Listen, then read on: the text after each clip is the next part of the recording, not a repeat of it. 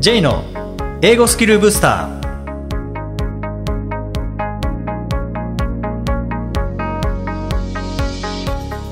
明けましておめでとうございます J こと早川浩二です明けましておめでとうございます。アシスタントのあきです。この番組は旅行や仕事で英語を使えるようになりたい方、TOEIC などの資格試験の勉強をしている方、英語学習へのモチベーションを高めたい方にスキルアップのコツをお伝えしていく番組です。J さん、今年もどうぞよろしくお願いします。よろしくお願いします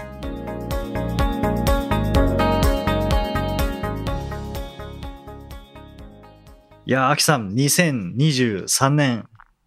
始まりましたね。始まりましたね。早いですよね。あっという間ですようんこれね。早いですよねって1年に何回言うんでしょうね。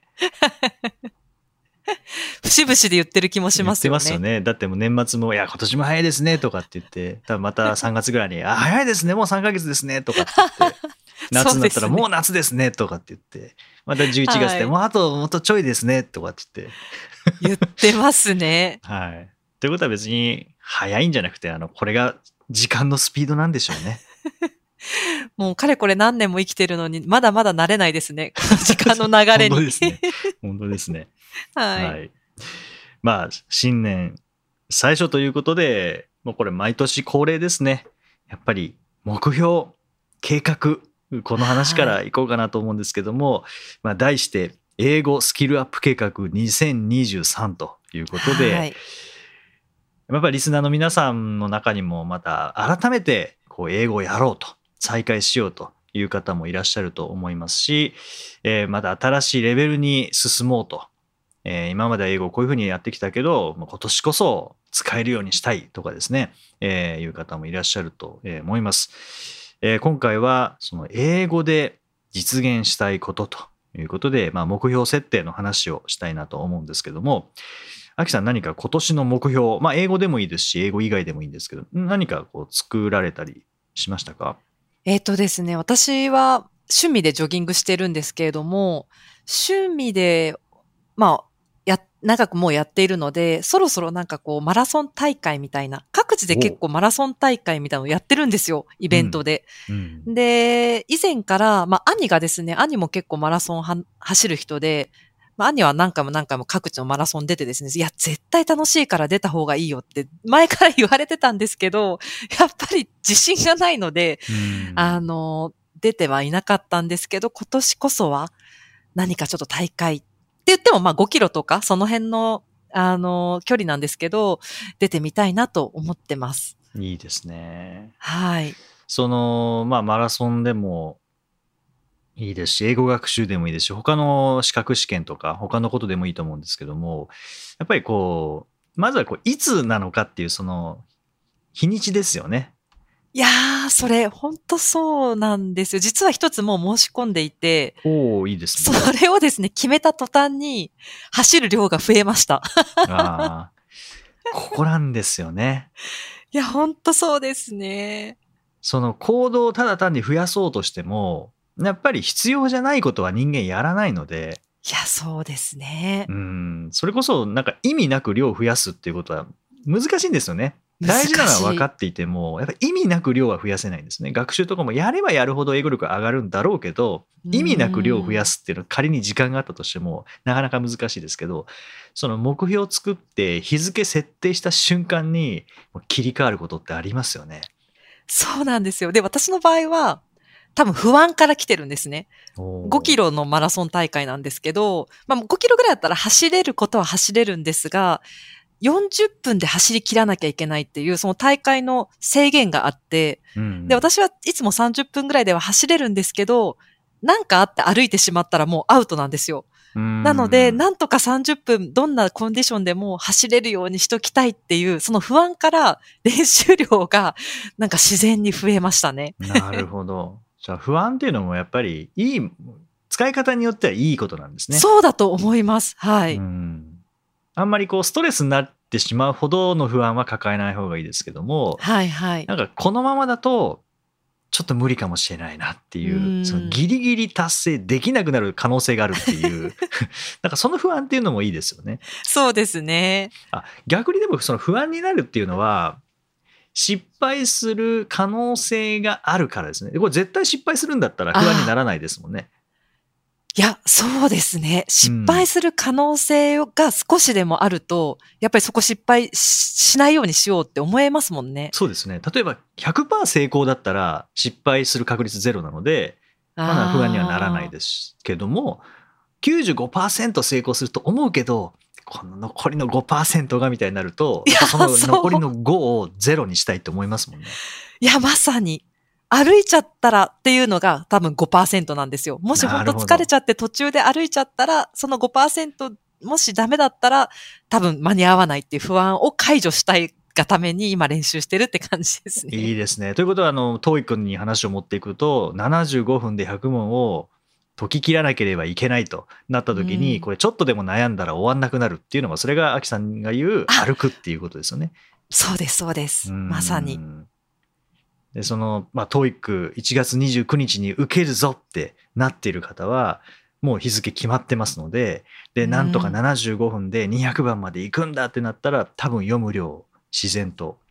増えますよね。増えますね。うん。で、このまあ目標の設定っていうのは本当にあのコツがあって、今のあ目標は何かっていうのもあるんですけど、それから日付ですよね。で、これ例えば、えー年末までにっていう風になると、まだ1月なので、うんまだまだ先なんですよね。そうですね。あんまりこうやる気にまだいいかってなってしまうので、やっぱりこう中間地点のこう基準、マイルストーンみたいなの、まあ、1年先の目標であれば3ヶ月ごととか、もうちょっと細かく1ヶ月ごととかっていう風にすることによって、あ、このペースだったら大丈夫だなとかってありますもんね。うん5キロ走るんだって5キロ走り切ってから、あ、5キロでしたっていうんじゃないですもんね。そうですね。うん、ここで1キロ、ここで2キロみたいなのありますもんね。はいはいはい。うんあと、意外とあの目標を決めた後に欠けてるものっていうのがあって、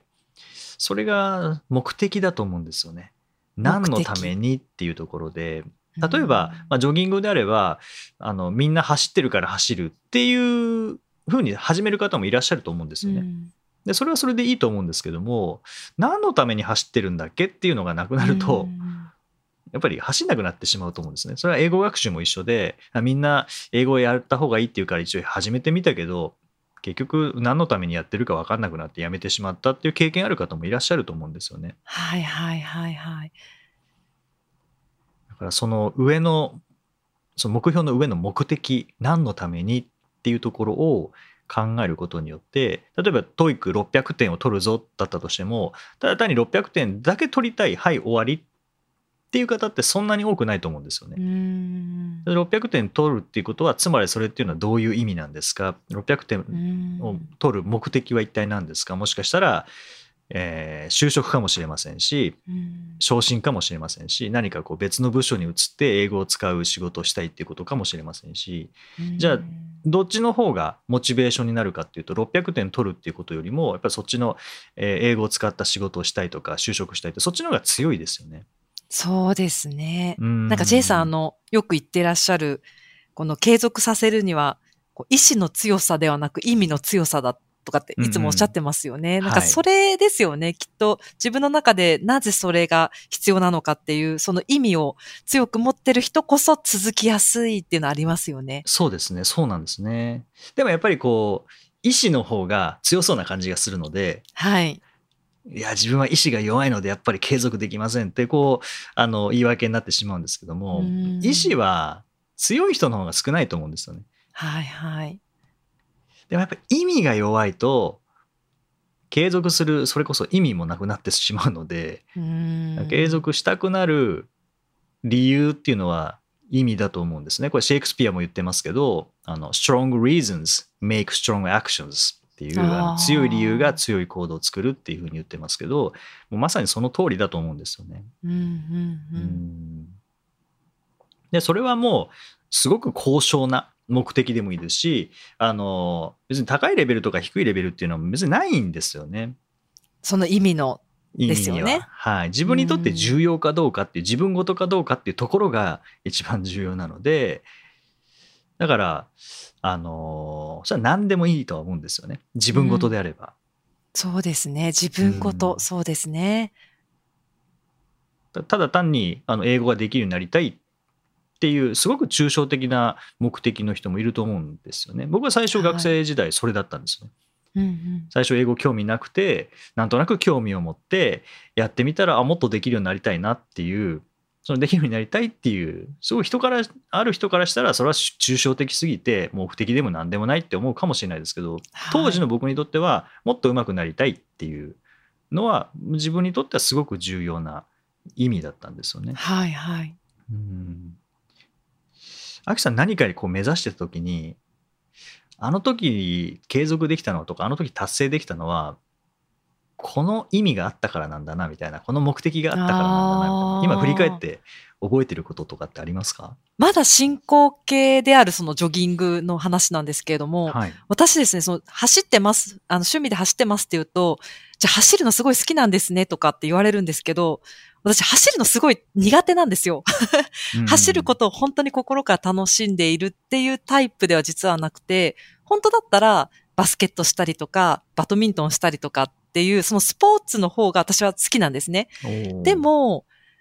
何か体を動かす健康を維持するために何かスポーツをやるってなると、場所を借りたりとか、人を探したりとかしなきゃいけないので、自分にはそれが難しい、時間的にも難しいっていうことに気づいて、ジョギングを選んだんですよ。なので、そういった意味からも、まず一つはジョギングしかない。私ができるスポーツっていうのは、今の段階では、ジョギングしかないっ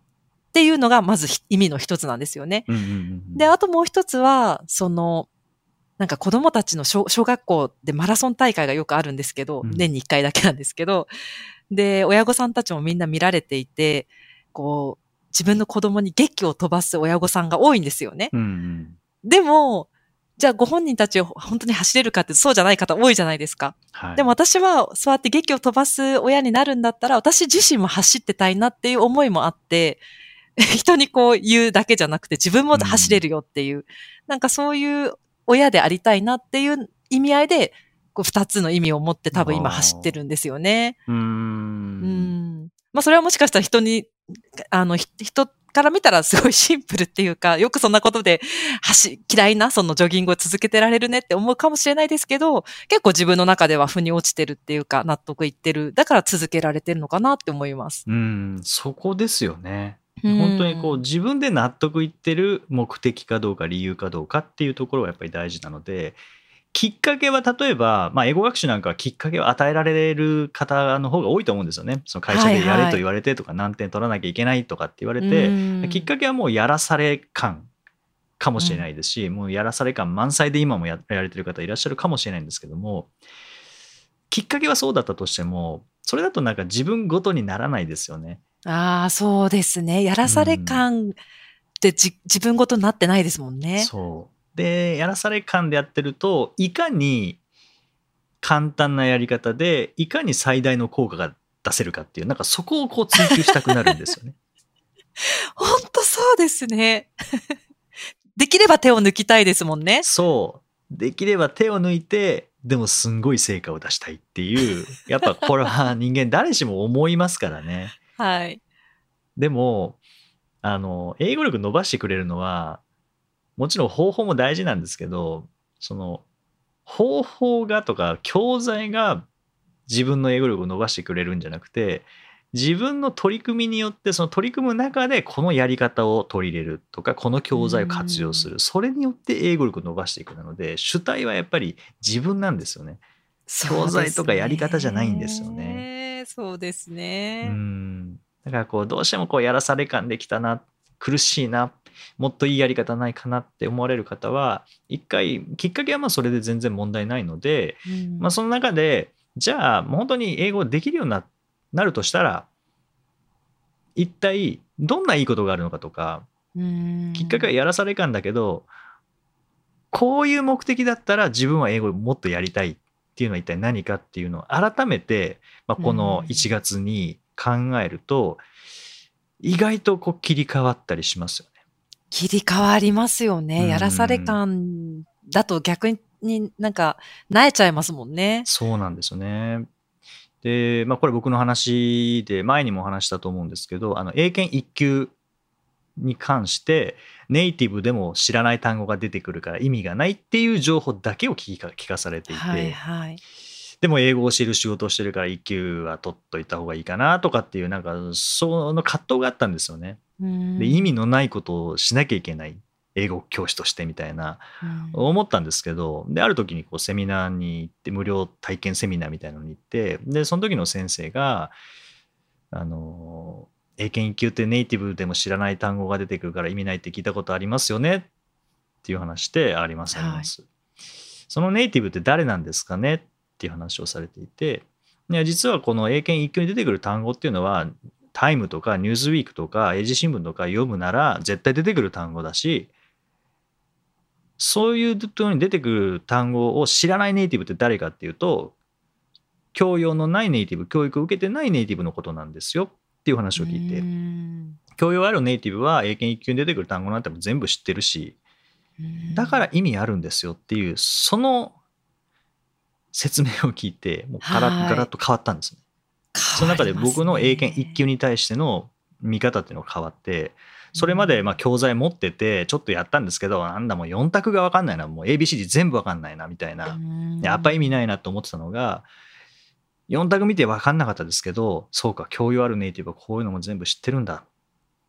自分もそのレベルに頑張ってそこまでいけるか分かんないけどちょっと努力してみたいなって思ったんですよね。それがきっかけでこう合格することができたので自分の実力は全くその時点で変わってないんですけど英検1級に対しての見方が変わっただけで取り組み方が本当にガラッと変わったんですよね。ありますようね。んそういうこと。うん。まあ、あとはそうですね英語で言うともう本当にリスニングを上げたいという方とリーディングを上げたいという方スピーキングライティングを上げたいっていう方ともう本当にあのそれぞれだと思いますし全部上げたいという方もいらっしゃると思うんですけども。で、まあ、ここまではその目的とか意味のお話してましたけどもじゃあそれだけ明確になったら一気にできるかっていうと、まあ、そういうわけではなくてこれは何をするかっていうその実際の行動レベルへの落とし込みっていうのも大事ですよね。はい。うん、でこれは目的が明確になって何のために英語をやるかでその目的を達成するためにはどういう状態になればいいのかっていう、まあ、ここが目標なのかなと思うんですけど、その状態までいけるためには何が必要なのかっていうその知識とかスキルですよね。あ、そうですね。でこれ何が必要なのかどんな知識どんなスキルが必要なのかっていうのを書き出すことによってそれを身につけるには一体何をしたらいいのかっていうところになるので。うんあのそそこまでいくとあじゃあオンライン英会話やった方がいいかなとかうん。TOEIC の公式問題集解いてるだけじゃなくてやっぱ単語をしっかりやった方がいいかなとか、うんなんか足りないもの現実と理想のこのギャップを見ることで何が足りないかっていうのを洗い出すことで何をしなきゃいけないかっていうのは見えてくると思うんですよね。はいはいはうい。んでそうするとこう行動に落とし込みやすくなりますしあとはまあ学習のなんかコツとしてはいかに日常に組み込むかかなって思うんですよね。ああ、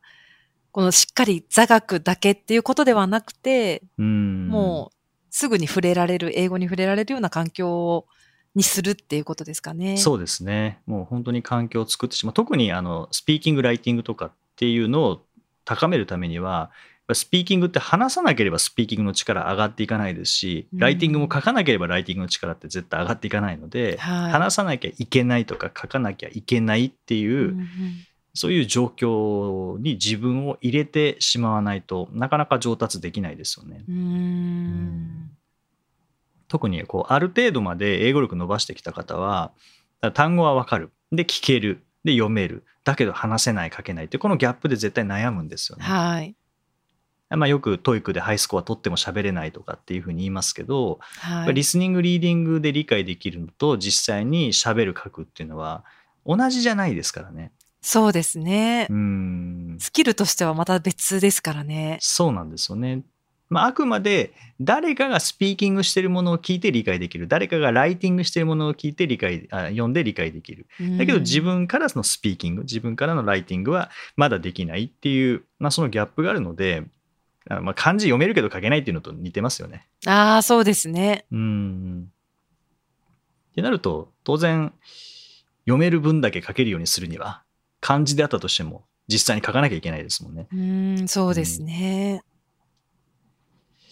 でこれ去年か一昨年かあの成田悠介さんっていらっしゃいますよね。はい。で成田さんのトークショーを聞きに行ってで最後にこう質問させていただいたんですけど成田さんもイェール大学の助教授するされてるので、まあ、英語はできるんですよね。でどうやって勉強したのかなっていう、まあ、当然あのイェール大学で助教授されるぐらいの頭のうんお持ちなので、まあ、僕なんかとはもうレベルは全く違うんですけど まあそれでも何かこう参考になることきっとあるだろうなと思って成田さんどんな勉強したんですかって聞いた時に、まあ、正直勉強という勉強はあんましてないっていう おおやっぱ天才は違うなみたいなそうですね。なんですけど、はい。成田さんは何をしたかっていうと論文書けるようになったのはやっぱ論文書きながら書けるようになったってのをおっしゃってましたね。ん？論文を？か、英語で論文を書けるようになったのははい。英語で論文を書いていたからだっていうああ。それをしなが、ら間違ったら直して間違ったら直してっていうのをやりながらだんだんだんだん書けるようになったつまり環境の中でも書かなきゃいけないっていう環境の中で書いてたから書けるようになったっていうことをおっしゃってました。なるほど。書かざるを得なかったってことですね。その中で上達していった。書くスピードとかも上がってったってことですようね。ん、なんかこう単語だけを覚えてとかではなくて、まあ、書かなきゃいけない状況で書いていたことによって上達したとかあとは、えードラマを徹底的に見てそのドラマで学んだ表現を実際にスピーキングで使ったっていうふうにおっしゃってたので、まあ、いわゆるお勉強というようなことはやってなかったかもしれないですけども、うんうん。使っている場面を見てそれを使うとか使わなきゃいけない状態で実際に使いながら使えるようになっていくっていう意味では知識とスキルを同時に伸ばしたタイプ同時ですね。うんいや、本当今私同じこと考えてました。うん知識を入れながらそ即使うっていうことを、もう繰り返し、もう回してたんだなっていうのを今感じましたね。はい。だからそういう成田さんとかだとどうしてもこう頭の良さっていうのが前面に出てしまうのでやっぱ天才は違うなって片付けることもできるんですけどうん。やっぱりやり方で工夫されてたこととかまあ自分と違うことって何かなって考えると取り組み方意外とヒントになったりするのでそうですね。うんだから英会話とかでもそうですよねこうただ単に英会話レッスンを受けているけどなんか話せるようになってる気しないなっていう場合はじゃあ何が欠けてるのかっていうのを考えてみてうん。実際に教材の内容をやりたいわけじゃないんだよなっていうケースもあるかもしれないですよね。自分はこういう英語も話せるようになりたい。なのになんか教材の内容でこういうディスカッションしてる別に環境問題の話なんてしたくないんだよなっていう方も中にはいらっしゃると思うんですね。でも教材がこうなってるからこれ仕方なくやっている。であんま面白くないっていう場合は実際に自分がどういう英語を身につけたいのかっていうのをちょっと書き出してみてそれに沿ったレッスンを自分でリードしていくみたいな感じですかね。うんこういう風になりたい、こういう力を身につけたいから、えこういう話、こういうトピックで、こういうディスカッションで、こういうことをやりたいっていう風に伝えれば、フリーカンバセーションのコースとかであれば、もうそれもできますもんね。そうですね。うん。やみくもに英語学習をするっていうのも勉強してる気にはなれるんですけど実際に自分が欲しい結果とか成果っていうところが出ない可能性もありますよね。うんまあ、特にもう英語の学習の習慣化はできているっていう方は一度ここで成果を確認をして、まあ、やっていればもちろん伸びてるんですけどそれは本当に自分が欲しい成果なのか結果なのかっていうのを改めてチェックしてもし違うのであればじゃあ何が欠けてしまってるのかそれを手に入れるためには一体何をすればいいのか、もしかしたらシャドーイングを取り入れることかもしれませんし単語をもっともっと増やすことかもしれませんしライティングとかスピーキングの時間を取ることかもしれませんしそこは人によって変わりますけどね。はい。はい。ぜひこの1月というのはこう気持ちを切り替えるのには一番いい時期だと思いますので、あの英語学習について改めて英語スキルアップ計画2023、えー作ってみていただけたらと思います。はい。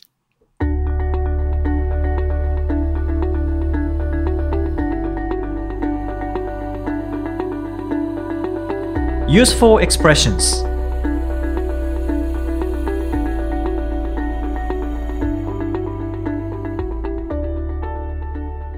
続いては、英語の名言から学ぶお役立ち表現をご紹介いただきます。ジェさん、今回の名言は何でしょうかはい、えー今回は Arthur Ashe、まあ、アーサー・アッシュという人の言葉です。One important key to success is self-confidence. An important key to self-confidence is preparation. One important key to success is self-confidence. An important key to self-confidence is preparation. えー成功への一つの重要な鍵はセルフコンフィデンス、まあ、自信である。自信への重要な鍵は準備である。そうなんですよね。やっぱり準備が自信になる、準備ですよね。まあ、本当に。今日のアキさんのジョギングの話にもありましたけどね。やっぱりこう 不安があってこう行動量が増えるはいそれはもう準備をしてその不安をなくしてもう自信100%にするっていうことですもんねそうですね、そうですね。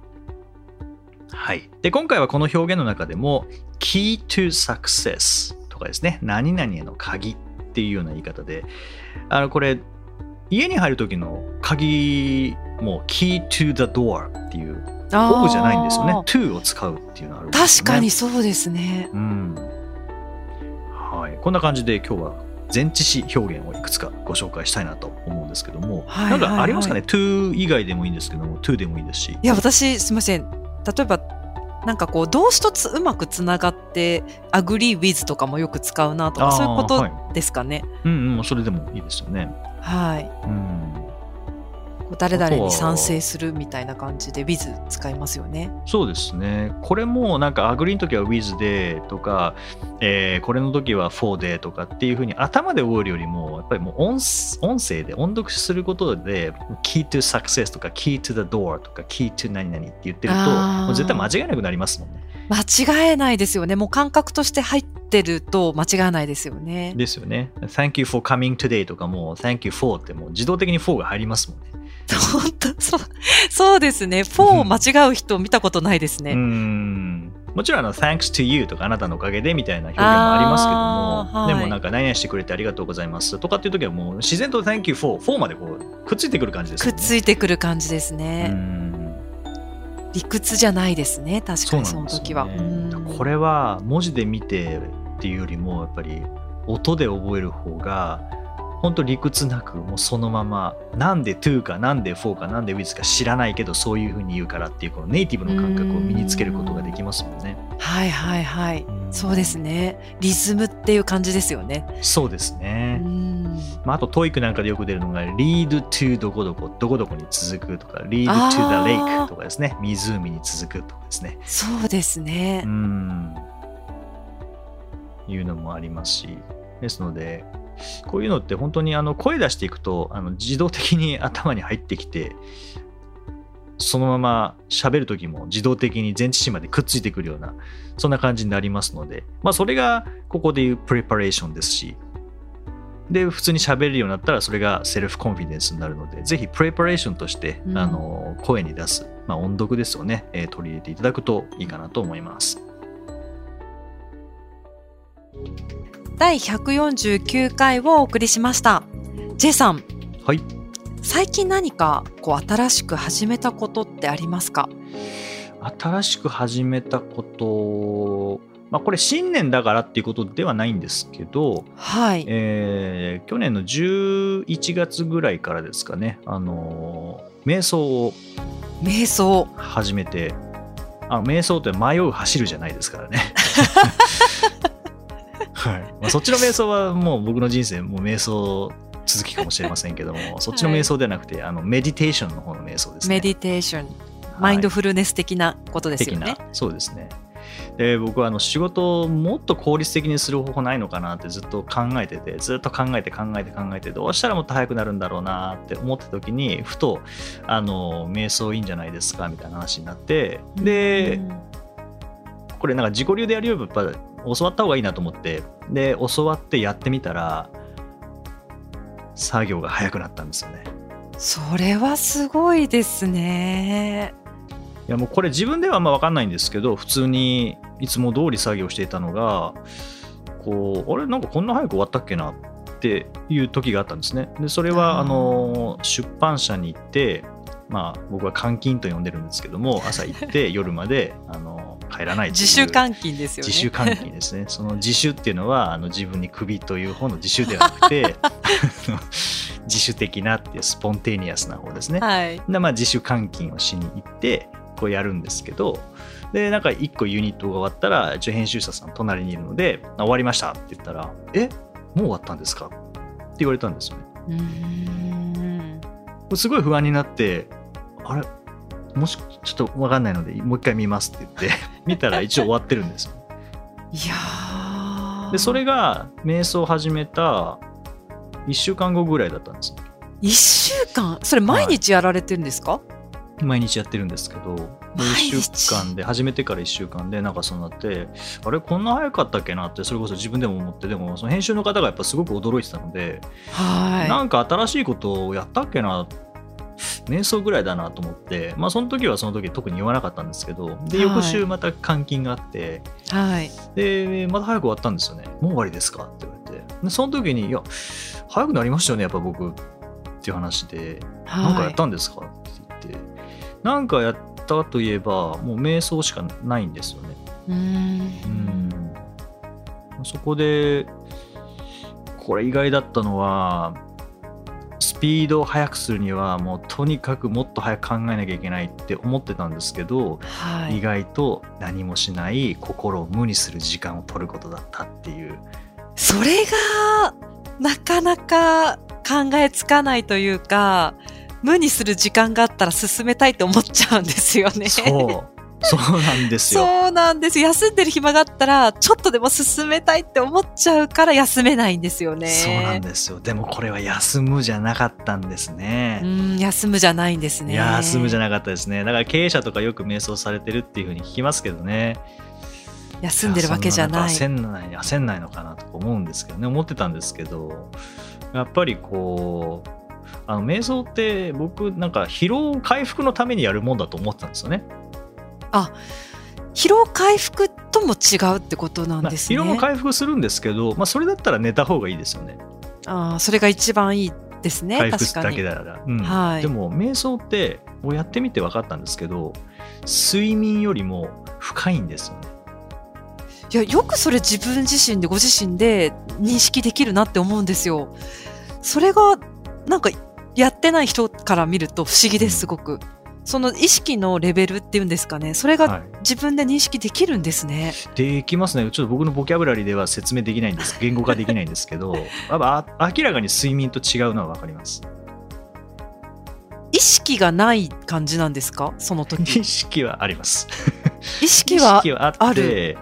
はいで何も考えないんですけどでも雑念はやっぱ出てくるんですよね。雑念出てくるんですけどもでそれがだんだんだんこう派生されていくんですね。あ雑念ってこうやって発生していくんだなって。それを客観的に見えてるわけです客観的に見ね。てあもう雑念はもう放っておこうって言ってまたこう戻るんですけど。でこう何もない状態を作ってでわーま真っ黒というか真っ白というかっていうこうぼーぼーっとでもないんですけどねなんかなんでしょうね何もない時間っていうんですかね。でもねい今こことかってよく言われますけどななんかそんなことも特に考えずに、うん。もうなんか無無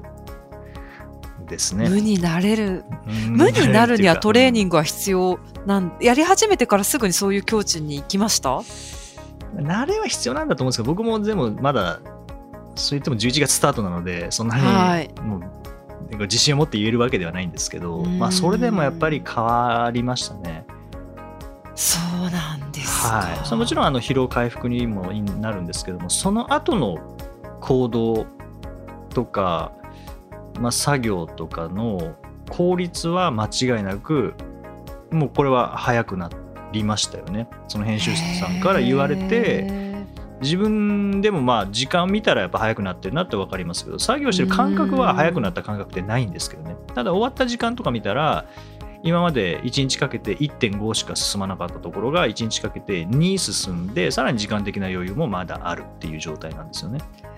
ーそれ本当すごいですね。うんこれは意外でしたね。なんかよくもう本とか読んでて、あの逸話で、えーこう錆びた斧を持って木を切ってる人がいて、でそれを見た人が、なんかその斧錆びてるから斧研いだ方がいいんじゃないのってアドバイスしたら、いやいや、斧研いでる時間なんかねえんだ、こっちは忙しいんだっていうような 話あるんですけど。耳が痛いです本当に。ははいあ確かになってその頭でわかるんですけどね。そうで実際すでもよね。なんかやってみてああそういうことなんだなっていうのをなんか体験できましたねそっからでもお酒飲まなくなりましたね。あえ関係あります？なんかそれって。あリラックスする必要がないとかそういうことですか？そうそうそう。なんか脳が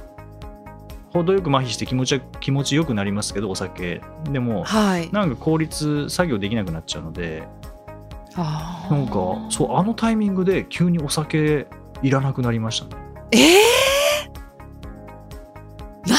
かそれは。なんか脳みそになんか変なもん与えるのが申し訳ないっていう気持ちになるのでへえ。まあ、忘年会とかはちゃんと飲みましたけどね、ちゃんと飲みましたっていうのも人とご飯食べるときは飲みますけど、はいはいはいはい。うん、でもなんかコンビニでビール買ってきてみたいなのはも一切なくなりましたね。ちょっとなんか脳のファスティング的な感じなんですかね。余計なものをもう入れなくするとすっきりして、なんか雑物入れないようにしたいみたいな気持ちがあって。いや、なんかそんな積極的に禁酒だみたいなんじゃなくて、ただ単にいらないよ、よ欲求しないってことですね。はい、そうですね。へえ、そうですか。ちょっとそれはぜひ試してみたいですね。ああぜひぜひご興味があれば、はい。やってみてください。はい。さて、この番組ではリクエストやご感想をお待ちしています。メッセージはツイッターやメールなどでお気軽にお送りください。また、毎日配信の単語メール、ボキャブラリーブースターの購読もおすすめです。J さん、今週もありがとうございました。どうもありがとうございました。Okay, thank you for listening. See you next week.